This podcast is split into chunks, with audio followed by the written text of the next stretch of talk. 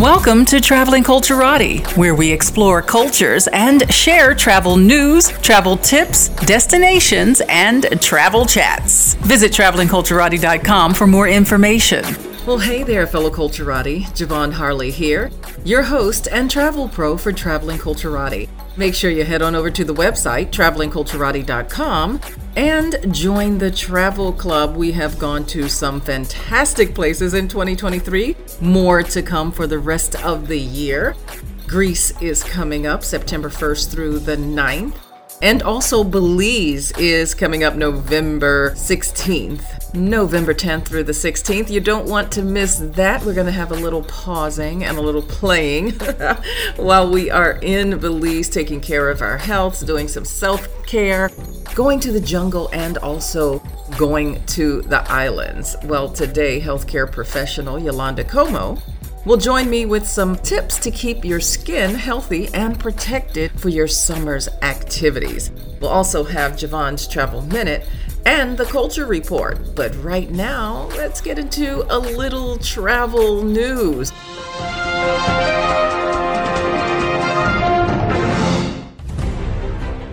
I have some great news. That is, airfares are going down. Yes, airfares have already gone down 19% from last year. We saw a bit of a hike earlier this year, but starting this summer in June 22 over June of 23, average prices fell 19%. And it's been the steepest decrease in airfare since February of 2021. That's the second month in a row where we saw a huge year over year drop in average airfares. In May, airfares went down 13% from May of 22, which was the biggest drop since March of 21. So we're seeing airfares steadily and increasingly go down. But we know that airfare is not a monolith, and just because they're dropping from here to there, there are tens of millions of individual fares out there. So you may be looking at a route saying, well, I don't see the decrease. Some will go up, some will go down. It is a constant that's happening. And what I'm talking about is that overall airfare. The bottom line is cheap flights haven't gone anywhere. We are now seeing that adjustment after what we called the revenge travel. so that's something certainly to look forward to, especially this summer. Now, there is a huge ship that's about to hit the waters. The soon to debut Royal Caribbean ship called Icon of the Seas will be a 250,800 ton ship, and it'll measure 6% bigger than the current size leader in the cruise world, Royal Caribbean's one year old Wonder of the Seas. The interesting thing in the comparison is that the Wonder of the Seas will carry more passengers, but the Icon of the Seas will have two more decks. Yes, it's going to be a taller ship. It's roughly the same length as Wonder of the Seas, 1,098 feet versus 1,088 feet, and the same in width, 213 feet versus 211. So there are not many differences there. But again, with those two extra decks, it's also going to have a water park. So a lot more family friendly activities and facilities will be on board the Icon of the Seas. But you know what? I want you to hit me up and tell me what you think about such a big ship and how ships are really getting bigger and bigger, whether it's by passenger capacity or whether it's by activities or two extra decks. How do you feel about these iconic ships that are towering in and one topping the next one. They're gigantic, and some people are really up in arms and calling it a monstrosity. so, tell me what you think about it. Would it be something that you would be concerned about traveling on? Well, United Airlines has reached a deal with its pilots, even as the union issues are Actually, heading in airports across Europe, United Airlines has reached an agreement in principle with its pilots to pay 40% more over the next four years. The agreement will still need to be ratified by the 16,000 pilots in the union, and it's worth an estimated $10 billion, the Airline Pilots Association said. In addition to pay raises, it includes provisions related to improved quality of work life, job security, work rules, retirement, and benefits. So it certainly is a good job market for pilots, and things are certainly looking better. As of September 22, the industry has reportedly been short by about 8,000 pilots, a number expected to swell to a shortage of about 1,000 to 30,000 by 2025. United also plans to hire more than 7,000 aircraft mechanics. With United coming on board, the major U.S. carriers with the notable exception of Southwest Airlines, have reached tentative agreements. American Airlines pilots will vote on their preliminary agreement later this month. The airline has said it will match its peers if their offers are higher. Delta Airlines earlier this year agreed to increase wages by 34% over three years. But the Southwest Airlines Pilots Association last month asked to be released from federal mediation. And 99% of its pilots in May voted to authorize a strike. And one thing that has been looming is passports. Yes, the need for a passport and the time it's going to take to get a passport. Now, Right now, we're looking at processing times of 10 to 13 weeks for regular and 7 to 9 weeks for expedited. Yes, expedited. You pay double the amount and you're only getting them a couple of weeks earlier, but 7 to 9 weeks certainly is shorter than 10 to 13. However, the passport agency, the State Department, is testing a new application process. It's called the Passport Acceptance Facility, such as passport offices, libraries, and local government offices. They're hosting special passport acceptance fairs across the United States to help families apply for passports. The State Department explains that most events are for first time customers and children using the application for a passport form DS 11 to apply. Importantly, the U.S. State Department adds that if you have a passport and are eligible to renew it by mail, you should do so. You can renew your passport by mail if it is not damaged, was never lost or reported stolen, was issued within the last 15 years, and was issued in your current legal name. The passport acceptance fairs will be held in New Jersey and in California. However, Others are slated for Connecticut, Florida, Georgia, and Massachusetts. You can see the list of upcoming events at Special Passport Acceptance Fairs. So you want to go to travel.state.gov and also look it up under Special Passport Acceptance Fairs. Be sure to continue checking the website for passport acceptance fairs because new events will be added each week according to the State Department. Alternatively, if none of these events will be near your home, the State Department also maintains a list of post offices, public libraries, and government offices that will accept a U.S. passport application. The list is searchable by zip code. You can see which of those facilities is near your location using the Passport Acceptance Fair tool. Now, nearly 400,000 passport applications are received every week, and this is why the passport processing times are so long. So, if you're even thinking of traveling, make sure you check your passport. If your passport needs to be renewed, definitely take care of that as soon as possible, and you will probably have to use that expedite fee if you have travel plans coming up. Is there a Senate bill that could possibly eliminate points and miles? Well, not directly, but it may affect them indirectly. And this is based on some history. So, the Credit Card Competition Act of 2023 is aimed to lower credit card processing fees. Now, how does this affect your miles?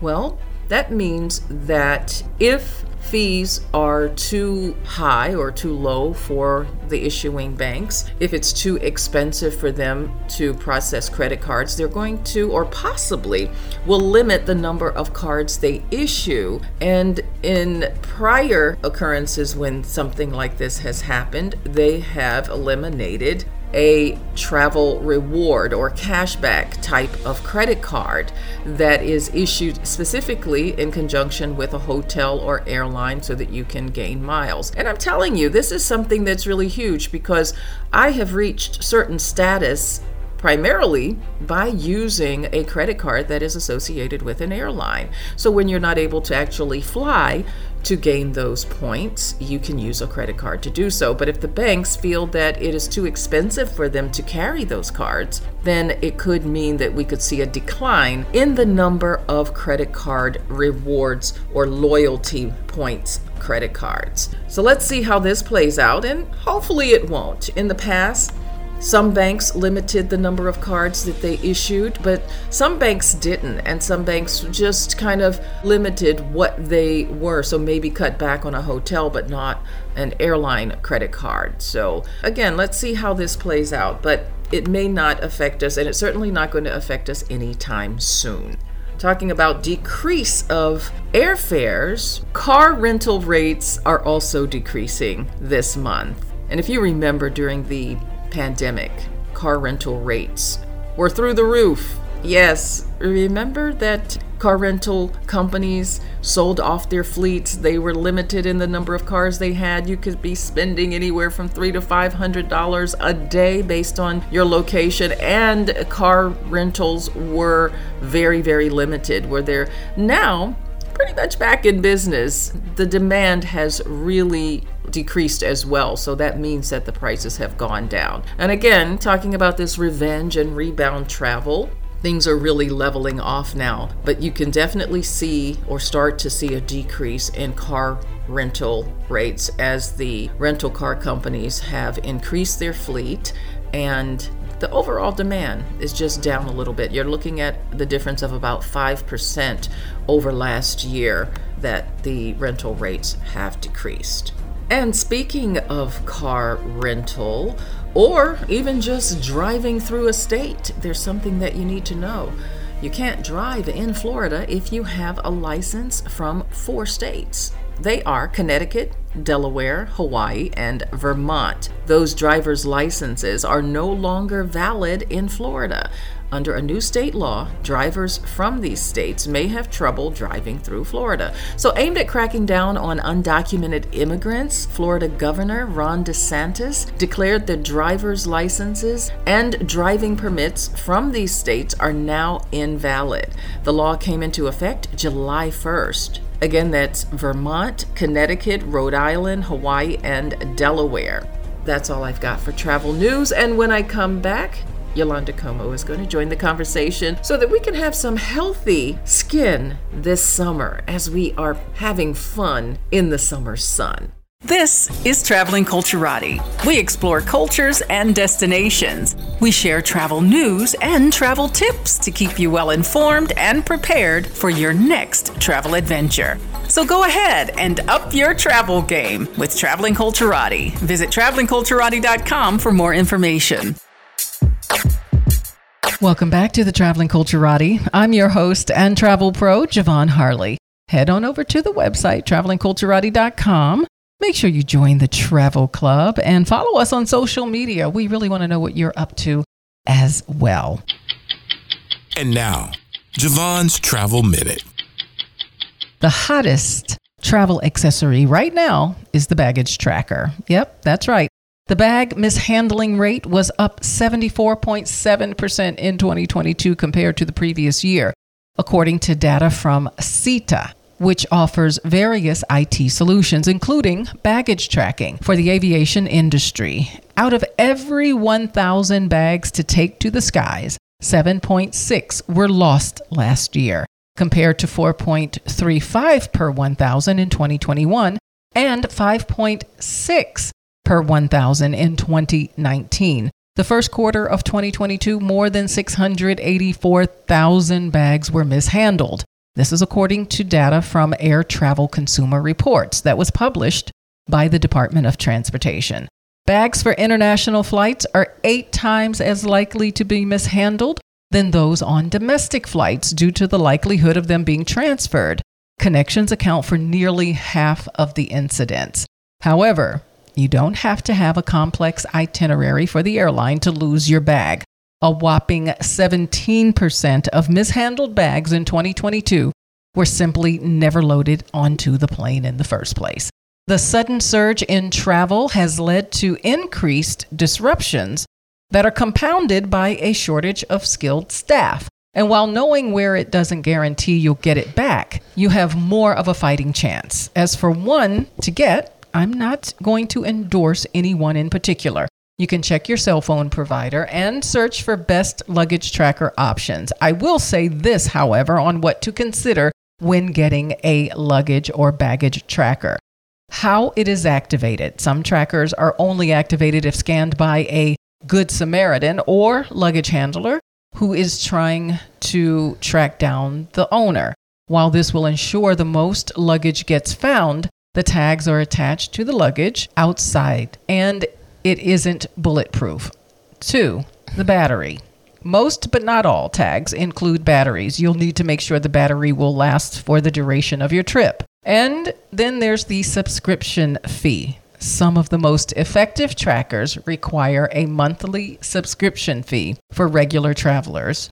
It may be worth it. For a special occasion, check to see if you can do a short term subscription. This is Ja'Vonne, and that was your travel minute. Joining us today, healthcare professional Yalanda Comeaux is back with another installment of Staying Healthy While You Travel. And today we're tackling sun care. Yes, summer is here. Hello, Yalanda, and welcome to Traveling Culturati. Great. How are you doing, Ja'Vonne? Great to be back. Great. Yes, it's summertime, and you know we have a lot of things to consider for summer. But before we start, do you have a baggage tracker? I have one, but I haven't used it. No. I do have one. Yes. So you let the battery die or the subscription It might die? have died, but well, I have the one. I don't think I really need a subscription. AirTag. Put in your yeah. And that's what I meant by check your cellular Oh, okay. provider mm-hmm. because a lot of cellular providers or cell phone providers have some kind of tracking as well. It's really a good idea to have one. But if you don't, if you don't want the subscription or if you don't have one that comes without a subscription, it's always best to take a picture of your luggage so that you can describe it. Oftentimes we think we know what our luggage looks like, but maybe not the brand and all of that. And I always say put a luggage tag on the outside and on the inside. Hmm. Very, very important. Good idea. Yeah. So summer's here. Finally. Yeah. Finally, I mean, we, our, our winters are so long, and you know, I just look forward to summer. I look forward to the sun, more and more sun, daily sun, and yeah, summer's here. Here comes the sun. Let's talk about sun and sunscreen because that's really the biggest thing. And not that we don't have to worry about sunscreen when it's not summer, but certainly more so in summer because we're outdoors more. And even in some cases, we're lying out in the sun, but we spend more time out. So, who should use sunscreen? Well, the short answer to that would be everyone mm. men, women, children, children over six months. Everyone should be using sunscreen. You know what? Everyone should be using it every day. You should be using it daily. This include if you're a person who tans easily or you don't even tan at all. Daily use of this product or sunscreen is crucial because our skin would be damaged by sun exposure over a lifetime. If you are a woman or even a guy, I mean, even your daily products, your moisturizers, you should read the packaging on it. It may have sunscreen in it, and if it doesn't, you should be using sunscreen with it. Yeah. So sunscreen does more than just allow a golden tan. I mean, it protects you from harmful sun rays by preventing you from developing skin cancer, which is a very serious condition. And reportedly, we're been seeing it more and more. People are coming in to have lesions and stuff taken off their skin, and it's possibly from being exposed to the sun. But I think back to when I was younger, and of course, we were out in the sun all the time. And I think about the type of sun care that we use, and sometimes it was just baby oil. A lot of people don't believe in global warming and climate change. And the sun rays are able to filter through more so now mm-hmm. because the earth is so vulnerable and so damaged right now. Mm-hmm. So the earth is hotter and we're just vaguely exposed more to the sun. I mean, regardless, I mean, even if it had that protective shield that was protecting the rays from coming through, mm-hmm. as violent as it is now, years ago, like you said, as you were growing up, it's like it's open season now Right. with the sun. Okay, so global warming has a lot to do with that. So, what is the importance of sunscreen and broad spectrum? And I ask this because you often see UVA, UVB, UV rays. Really, what does all of that mean? The broad spectrum sunscreens means that the product protects you against both AV, UVA, and UVB. With UVA rays, it damages collagen and elastin in your skin, resulting in like saggy skin and fine lines and wrinkles, or even worse, cancer. The rays in the UVA are longer and can cause this type of damage to your skin, but the rays in the UVB consist of shorter wavelengths and they can cause sunburns, which leads to cancer. Okay. Now, when I was telling you about the fine lines and the wrinkles and the sagginess, you'll see this depending on person's lines of work and how long they are in the sun.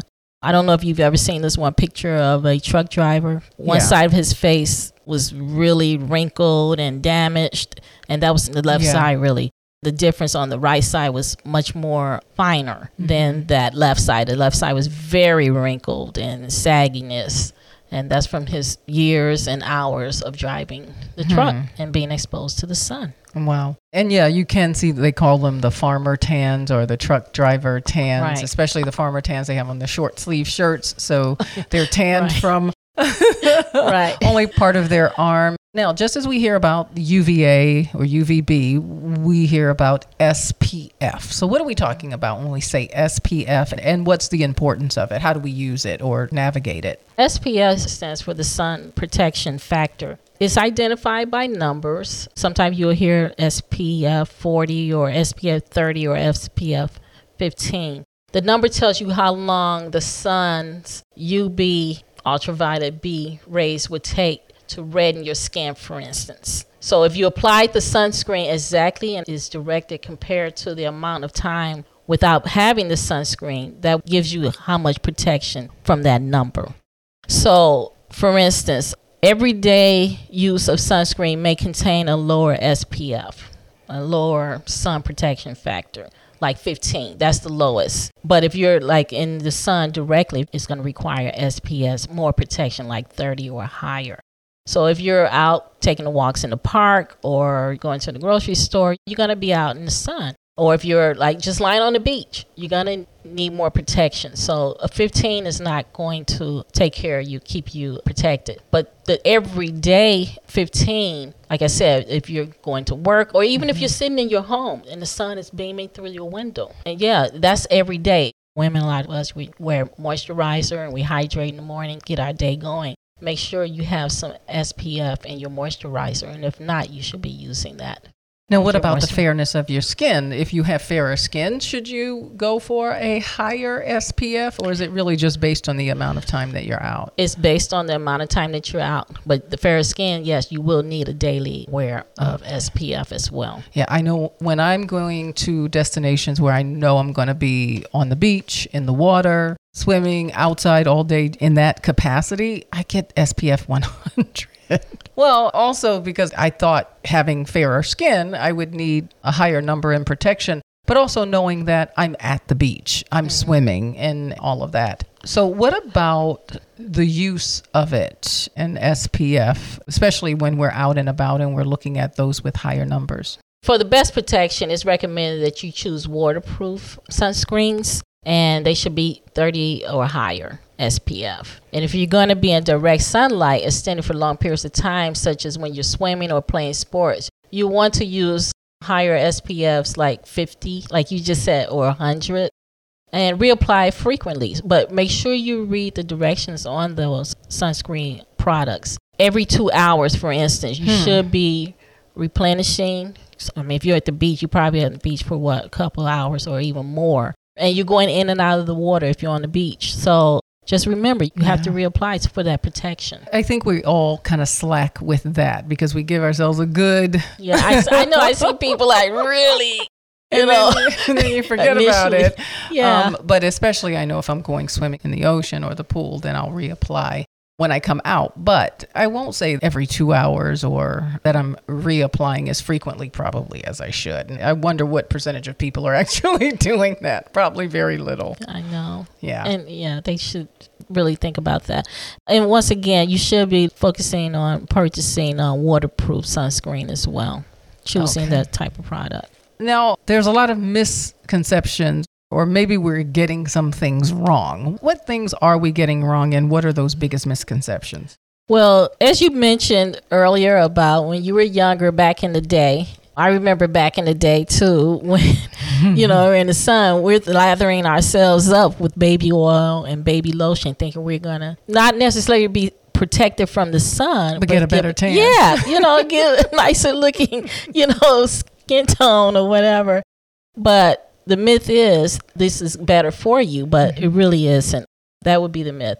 Products like this should not be replacing sunscreens. Okay, some people believe these products will protect their skin while they're tanning, but instead these products do not protect you at all. I mean, harm from sun rays. The truth is, when your skin is exposed with bare skin, with lotions and body oils, you have zero sun protection.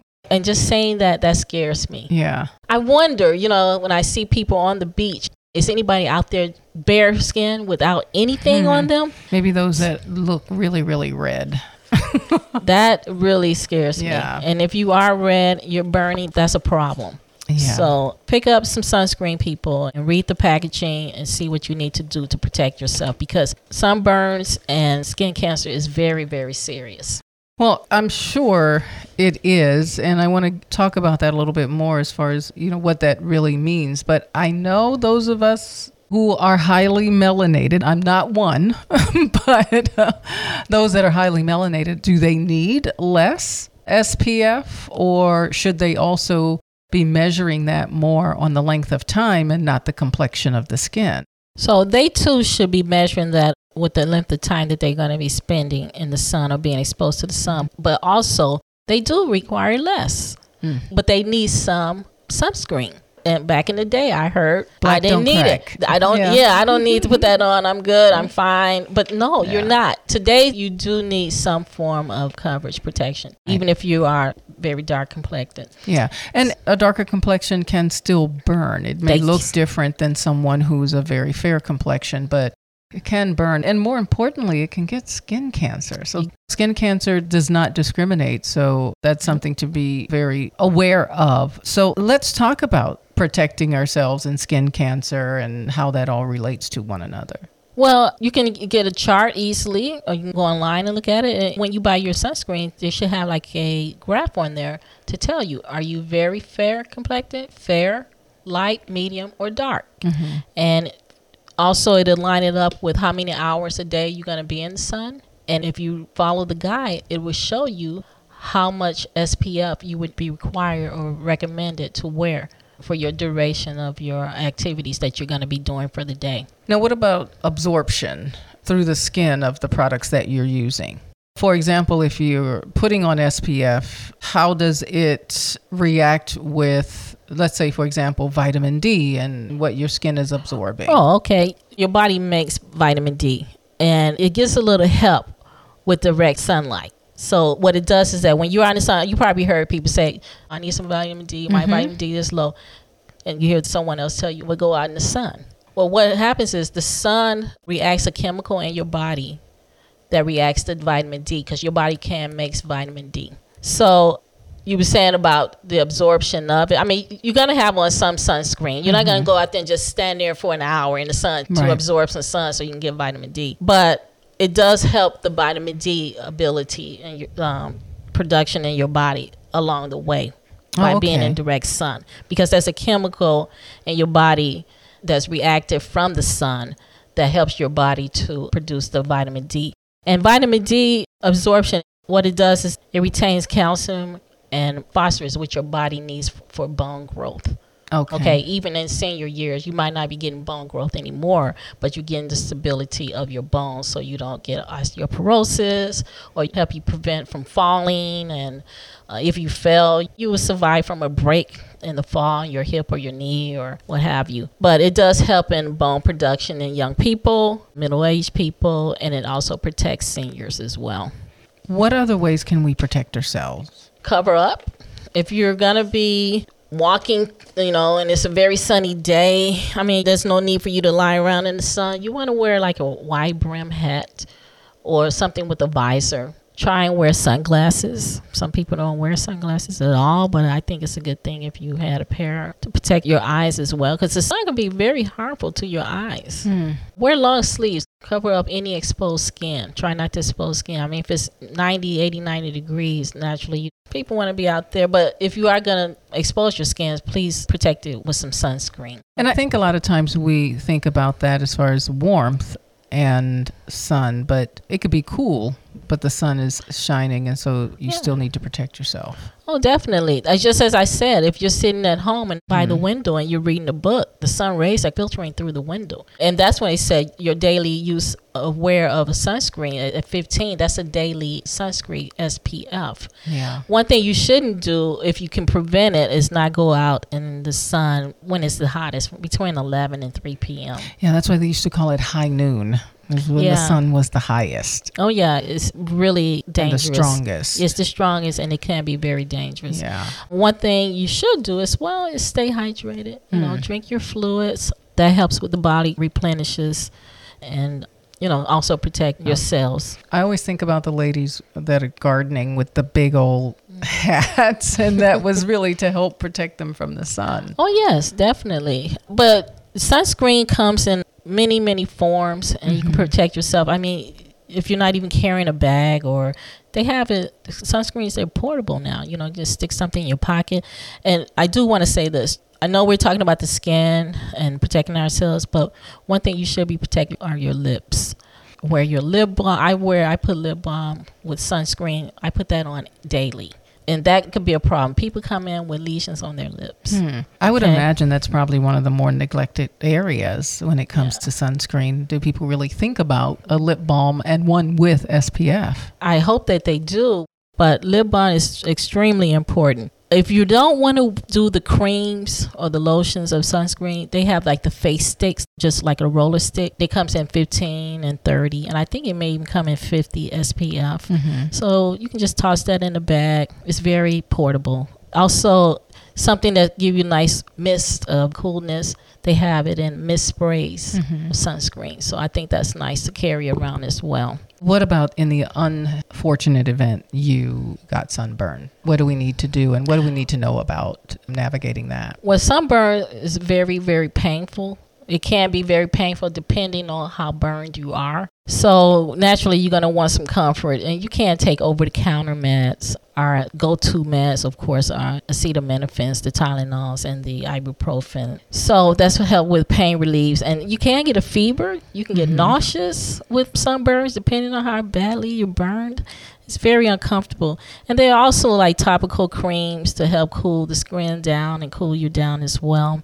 And remember, please drink plenty of water. Now, when should you seek medical assistance? When should you go to the doctor? If you start peeling and if it becomes a sore of any sort, and be careful too if there's peeling and there's leakage or leak. like a blister? Yeah, just be careful. If it starts looking really ugly, you may have to even get antibiotics. Mhm. So you may end up going to the hospital or going to see your primary care physician. Yeah, so you kind of think peeling happens after your skin starts to shed, basically. Right. But are you talking about immediately after too much sun exposure? If you're seeing The um, peeling isn't going to start till after a day or two, a couple of days. But the peeling, beneath the peeling, if you haven't seen there's some breaking your skin, that may become a problem because you may require some antibiotics to help with that.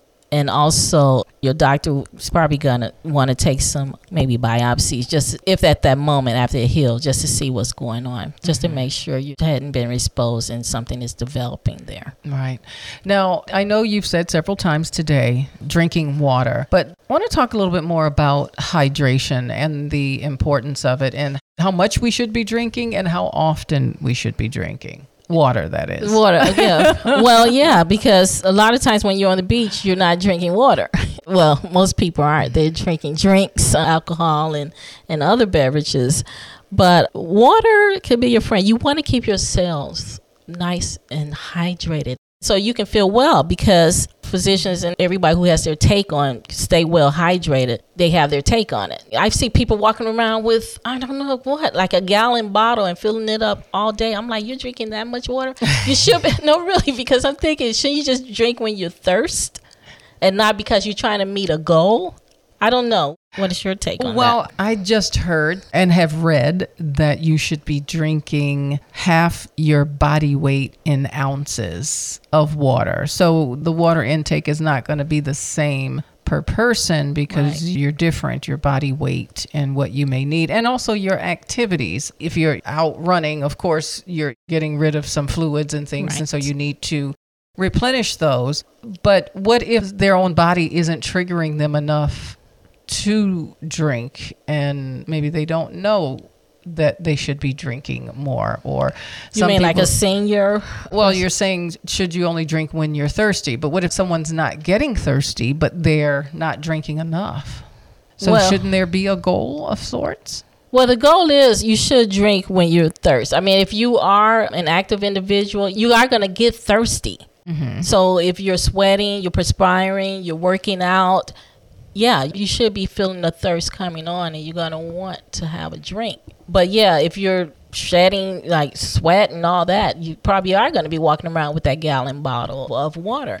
Unfortunately, like with senior citizens, someone has to be there to have them to drink because they really are not going to know what it's all about to stay hydrated. or couldn't other medical conditions not allow your body to gauge okay i'm It's- thirsty Exactly. so in that case shouldn't there be a goal or if you're on medication Well, if the goal would be before it was what? How many? gla- Eight ounce? uh, Yeah, eight eight ounce glasses glasses of of water a day. day, That was yeah. the standard, and then of course they changed mean- it to half your body weight in ounces, but still a minimum of the eight ounces. But you know, we keep getting so much information, and part of that is because we know more. Mm-hmm. Even our medical professionals know more as time goes on, and things do change. But sometimes it is confusing to know what to follow and what not to follow. Yeah, I mean, the, whole thing about drinking is you want to have healthy kidneys. You want mm-hmm. your kidneys to be functioning properly. You don't want to get dehydrated because you can't go into kidney failure. So you do want to keep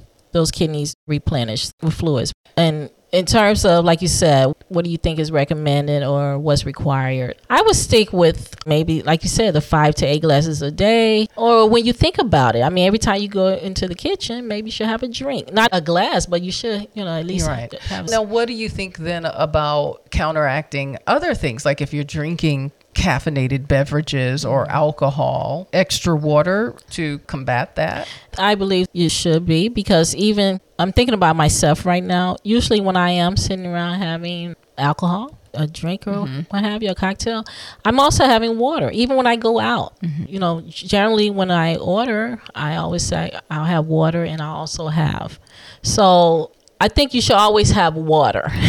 Well, what are some point. of the signs that your body should give you telling you that you need water? Well, you might start getting a little put off. You're not thinking properly. Mm-hmm. Okay. And you might even feel dizzy. You might begin to feel nauseous Mm-hmm. when you start to become dehydrated.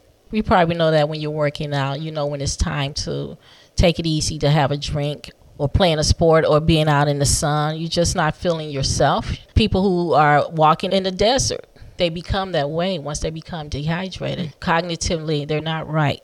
You don't want it to get to that point. Well, yeah, that's a more severe case, but I'm Yeah. thinking just kind of on a daily basis what some of those signs. One Water. thing you start feeling, your mouth is dry. Okay. Your mouth becomes very, very dry. And that's mm-hmm. why I say you really should drink when you feel very thirsty. and don't ignore those Right. signs. Don't ignore it. Because the cases that I just told you about, not being yourself and all, those are further on Right. signs. But yeah, if you're dry, you just, your mouth is parched, you should try and have a drink. Yeah.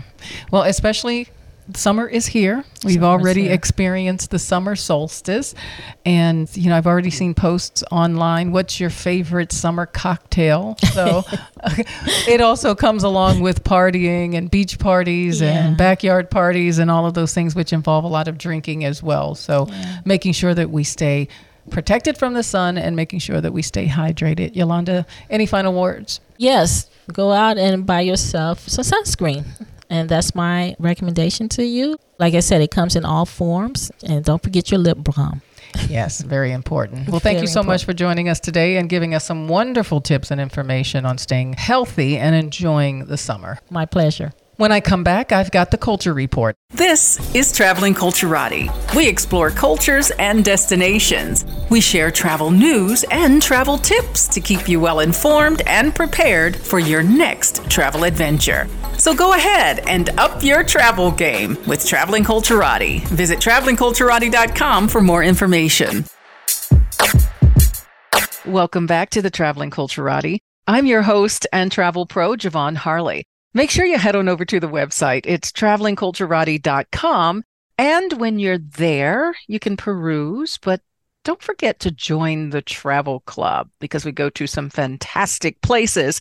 And in true traveling culturati style, it's an immersive cultural experience. Talking about culture, this is the Culture Report. Culture is forever changing and reflecting what's happening in the society and with its people. It can be born of the arts, music, food, and sometimes politics and strife. This is the Culture Report. Chatting with me today is Susan Whiting, chair on the board of the Women's History Museum. Hello, Susan, and welcome to Traveling Culturati. Hello, Ja'Vonne. It's a pleasure to be here. Yes, absolutely. And I was super excited. I do have to ask a question, though, because years ago, I was in Dallas, and actually for the show, I specifically went to Dallas and visited the Women's Museum in Dallas. Is there any affiliation after they closed? That's a great question. No, there is not. But what you've pointed out is the fact that we need to have a museum or many museums and many organizations that focus on women's contributions to American history. But after that closed, the National Women's History Museum, I think simultaneously was working in Washington, D.C. to do a similar thing. And really starting with moving a very famous statue of the three women suffrage leaders into the Capitol Rotunda to celebrate the 75th anniversary of the ratification of the 19th Amendment. They said, We really need more than a statue, we need a place. And they began a long process of fundraising and lobbying to build a museum in Washington, D.C., that would represent women's accomplishments. And so, in that process, because it was long, they built a very practical website to gather biographies and to put together exhibits and to provide a resource for everybody who was looking for women's stories and women's contributions to American history. And then began a set of different kinds of events called Women Making History in both Los Angeles and in Washington, D.C., to focus on some of those women people you might know and people you really didn't. Think of the hidden figures kind of stories with Katherine Johnson. They were really ahead of their time, if you think about it, and providing resources that people could access all over the country. And so, right now, the National Women's History Museum is the leading cultural institution for women's history by doing this online and by having biographies and virtual exhibits and special panel discussions and all kinds of programming from book clubs to cultural events and music online. But we always have wanted to have also a place where people could gather. And COVID slowed that down a little bit, but really excited to tell you, and the timing is perfect, that we have just opened our first physical exhibit at the Martin Luther King Jr. Library in Washington, D.C. That is Washington, D.C.'s central library, and it's a beautiful Mies van der Rohe building. And we opened last Thursday, actually, on March 30th, an exhibit called We Who Believe in Freedom Black Feminist DC. And it is an exhibit focusing particularly on 10 women, but it really covers 20 women who lived in DC, whose lives and work over the last hundred years not only affected people in Washington, D.C. and Black women, but actually all women, and in fact, all of us in the United States through some of the groundbreaking work they did in civil rights and in the arts and in all kinds of things that created legal positions that actually have had a much larger impact beyond Washington, D.C. So that exhibit is free, it's in the library. So we add that to our virtual. Absolutely. And we didn't establish that in the beginning that the National Women's History Museum is an online museum right now. But as you said, it's in the works of developing a brick and mortar. But of course, those things take time. And I'm glad that there is at least that presence online. But if you can say for me, what makes it an online museum versus a website? What is that difference? So the difference is we actually have curators and historians and educators on our staff and in our advisors who curate exhibits. So they are online exhibits. So it might be on women in sports and include everything from the history of Title IX, all kinds of figures back in time.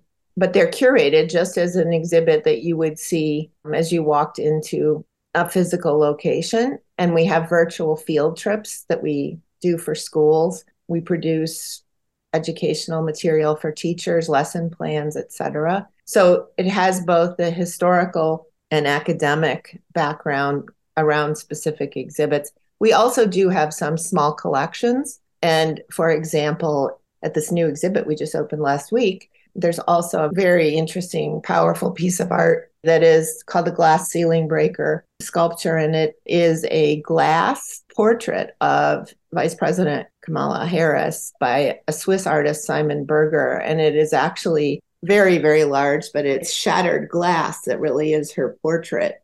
And it was all about her shattering the glass ceiling. So that is actually in the same space the new exhibit is that you can go in and visit at the library. And we have a very different idea about how to be in a physical space than some other museums. And so I can only imagine that starting with the online presence and then parlaying that into some physical spaces and or items is probably a very different thing and it sounds like there's much more intention and thought about that than it would be on the reverse that we have a physical space and we need a website that will represent that and provide people with that information. And I want to go back to your first exhibit and physical space that you were speaking about. What was the idea about that particular exhibit to be the first?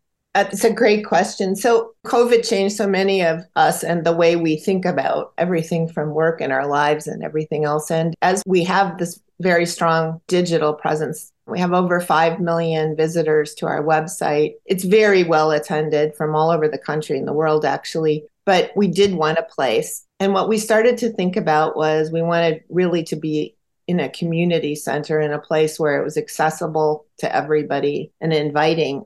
And at the same time, the Martin Luther King Jr. Library had just been renovated. It is the central library. It's in a fantastic location in Washington, D.C. for visitors and for residents. And they needed not for profit groups to come in and help them fill the space. And we thought, well, here's a perfect match. And so we became the museum in residence at the library, which has everything from storytelling areas and podcast spaces to auditoriums and places to hold meetings and panels.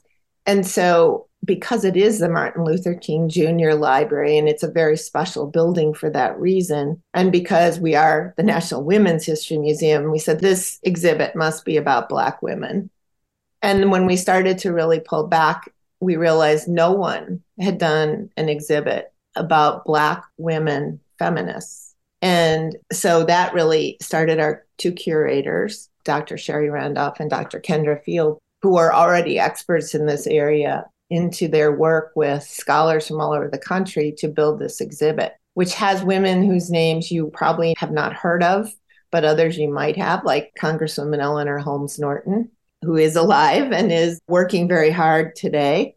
And so that's why we picked the topic. That's why we're in that location. And the idea is to actually take this model and go to other cities and working in collaboration with organizations in other cities, you know, put on different exhibits that highlight women who you do not know who have national and local impact. That's awesome. And I think that it's really giving you that, as its name suggests, that national appeal. And by having this online presence first as a museum, being able to have those installments in other places. And yes, I do know who Eleanor Holmes Norton is because I'm originally from Washington, D.C. All so right.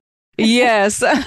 so it is a name that's very familiar to me. And I hadn't really thought of it. I am an African American woman and, of course, followed a lot of Black history, but not really thinking about it in the lane of Black feminism because so much of the work that African Americans have done for equal justice and women as well has always been that collective kind of effort and not specifically in a feminist lane. And although I know there have been times throughout history, as you said, the story just hadn't been told. I also saw on your website, I thought was very interesting as an upcoming event, the Brave Girls virtual story time, Brianna Marches Through Time. Very interesting. Tell us about that. Yes, we've been having a great time really with the book.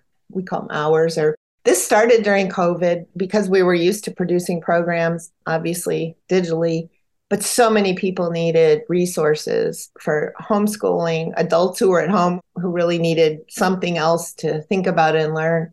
So we started producing Brave Girl Story Hour and getting different authors to read their books or others to read those books. And this is another thing where, in collaboration with libraries, we can really do a lot. So we can live stream a book hour in a library, but we can also have the author reading.